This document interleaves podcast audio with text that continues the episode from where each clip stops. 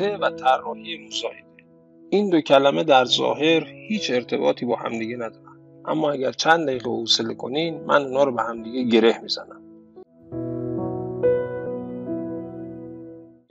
جایزه نوبل اقتصاد سال 2020 به پل میلگرام و رابرت ویلسون اهدا شد. کار این دو اقتصاددون در زمینه طراحی مزایده بود. مزایده وقتی شکل می‌گیره که تقاضا برای یک کالا یا مجموعی از کالاها بیشتر از مقدار موجود اونها باشه. هر مزایده سه عنصر اصلی داره. مزایده گذار، کالا و پیشنهاد دهندگان قیمت. به عبارت دیگه وقتی مزایده شکل می‌گیره که پیشنهاد دهندگان قیمت برای به دست آوردن یک کالا با همدیگه رقابت می‌کنن در مزایده مزایده گذار تلاش می‌کنه که کالای مورد نظر رو به بالاترین قیمت ممکن بفروشه و پیشنهاد دهندگان قیمت تلاش می‌کنن اون کالا رو به کمترین قیمت بخرن. بنابراین نوع مزایده و شکل مزایده بسیار مهمه.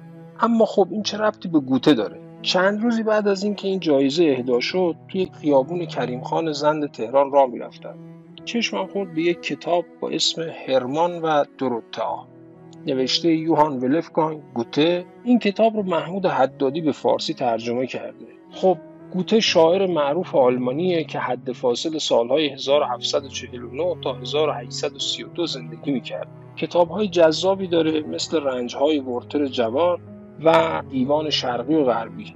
گوته اتفاقا علاقه بسیار زیادی هم به حافظ داشته و خودش رو مرید اون می‌دونست من هم علاقه زیادی به گوته دارم و بنابراین این کتاب هرمان و دروتا رو خریدم تا بخونم.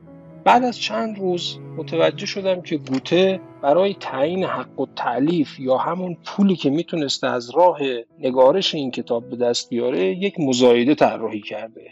تلاقی این دو تا اتفاق برام جالب شد. گوته مثل همه هنرمندای ایدئالیست و تون مزاج البته نگیم همشون مثل بیشترشون. رابطه خیلی خوبی با پول نداشته و انگیزه کسب سود رو تحقیر می‌کرده. یک بار یه نامه به یک ناشر می‌نویسه و در اون میگه هر وقت کلمه سود رو به زبون میارم حس ناخوشایندی دارم و این کار به نظرم عجیب و غریب میاد. اما از طرف دیگه نگران این بود که قدر زحماتش شناخته نشه و ثمره اونها رو به درستی نبینه. برای همین اومد ترفندها و استراتژی های مختلفی رو به کار برد تا تضمین کنه که ناشرهایی که از نظرش مادیگرا و پول دوست بودن نتونن ازش سوء استفاده بکنن. برای همین تصمیم گرفت یک مزایده طراحی بکنه. گوته در مورخ 16 ژانویه 1797 یک نامه به ناشر می نویسه و میگه من از شهر برلین مایرم کتاب هرمان و دروتا رو برای شما بفرستم. این کتاب حاوی 2000 بیته و یک شعر حماسیه. اما در خصوص حق و تعلیف مطابق پیشنهاد من عمل کنیم. من مبلغ پیشنهادی خودم رو در یک نامه سربسته می‌ذارم پیش وکیلم. شما ناشر هم مبلغ پیشنهادی خودتون رو برای وکیل من ارسال می‌کنید.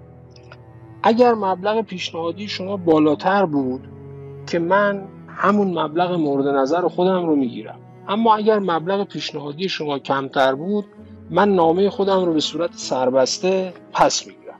این شکل از مزایده ای بود که گوته طراحی کرده بود.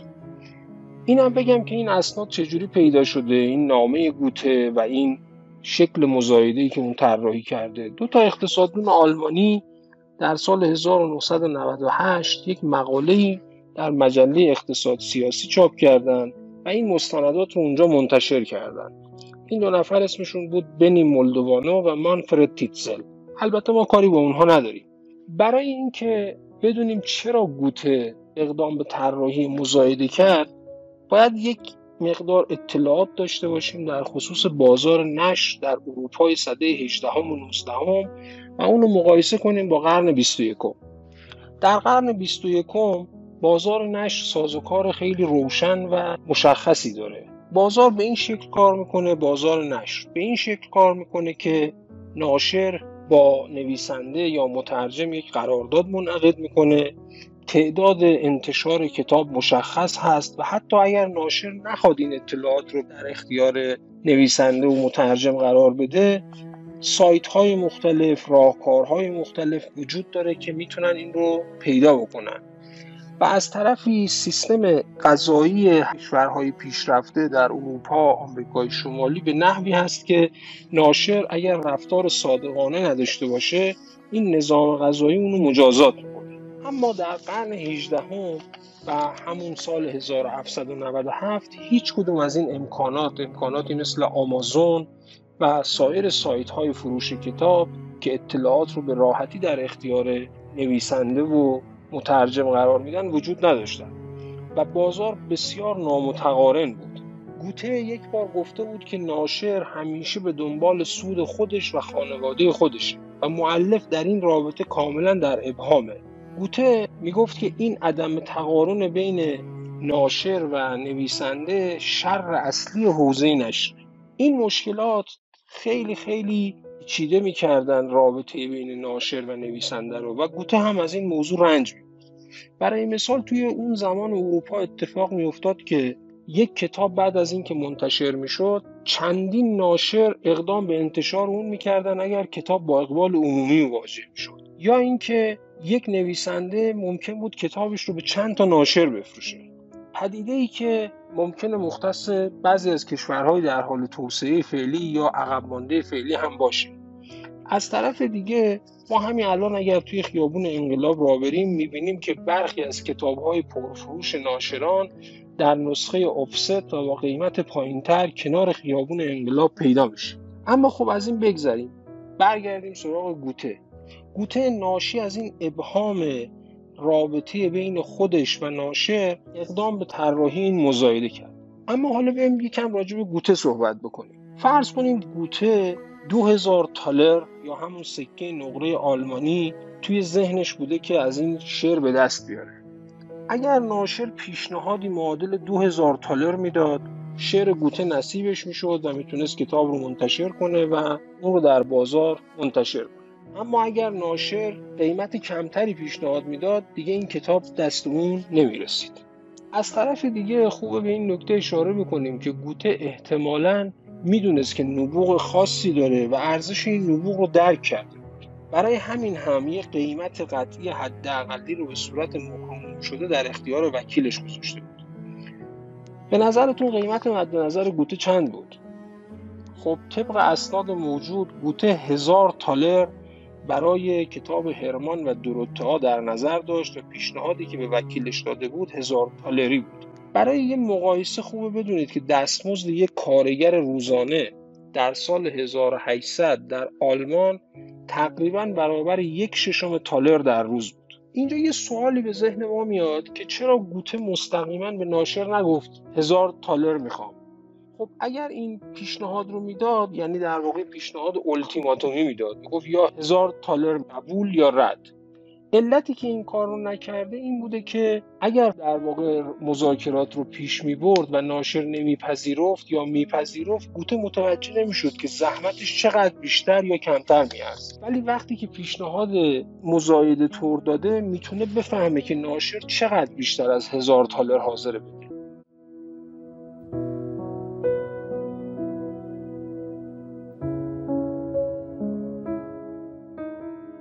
علت اینکه گوته یک پیشنهاد قبول یا رد یا بله یا خیر نداد این بود که می‌خواست اطلاعات بیشتری از ناشر به دست بیاره. فرض کنید ناشر به گوته پیشنهاد سه هزار تالری می‌داد. گوته طبق وعده ای که کرده بود باید همون هزار تالر نصیبش می‌شد. اما می‌تونست بفهمه که ناشر کتابش رو حاضر سه هزار تالر بخره و دفعات بعد در این قیمت پیشنهادی می‌تونست قیمت به مراتب بالاتری رو بگه. گوته با همون نبوغی که داشته بهش اشاره کردیم احتمالا می‌دونسته که بهترین اثر خودش رو سالها بعد می‌نویسه. کتاب فاوست که در سال 1808 نوشت. بنابراین یک سوال الان در ذهن ما پیش میاد. به نظرتون گوته در این طراحی مزایده موفق بود یا نه؟ می‌دونید چه اتفاقی افتاد؟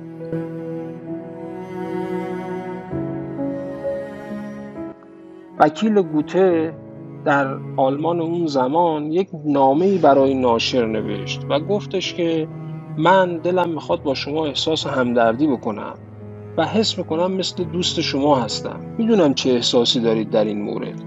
اما با توجه به اون چه که در مورد قیمت کتاب های قبلی گوته می‌دونم دوست دارم به این نامه که برای شما نوشتم یک نکته اضافه بکنم. اونم اینه که شما نمی‌تونید قیمتی کمتر از هزار تالر پیشنهاد بدید. در واقع وکیل گوته گوته رو دور زد و ناشر پیشنهادی هزار تالری داد و کتاب رو به دست آورد. بنابراین گوته شکست خورد. اون طراحی مزایده‌ای که کرده بود جواب نداد. بنابراین یک نکته خیلی مهم اینجا ما یاد می‌گیریم. اونم اینه که اگر یه سازوکاری رو به بهترین شکل ممکن طراحی کنید درست همونطور که گوته این کار رو انجام داد. اما اگه این فرایند فاسد باشه کمترین سود رو برای شما نخواهد داشت. وکیل گوته و ناشر دست به دست هم دادن و گوته رو دور زدن. بنابراین نبوغ مزایده گوته به یک دلیل شکست خورد. اطلاعات نامتقارن. و سازوکارهای لازمی که چندان کمکی به اون نکردن. در واقع لازم بودی سازوکارهایی باشن اما نبودن. بنابراین گوته شکست خورد و نتونست موفق بشه. پایدار باشه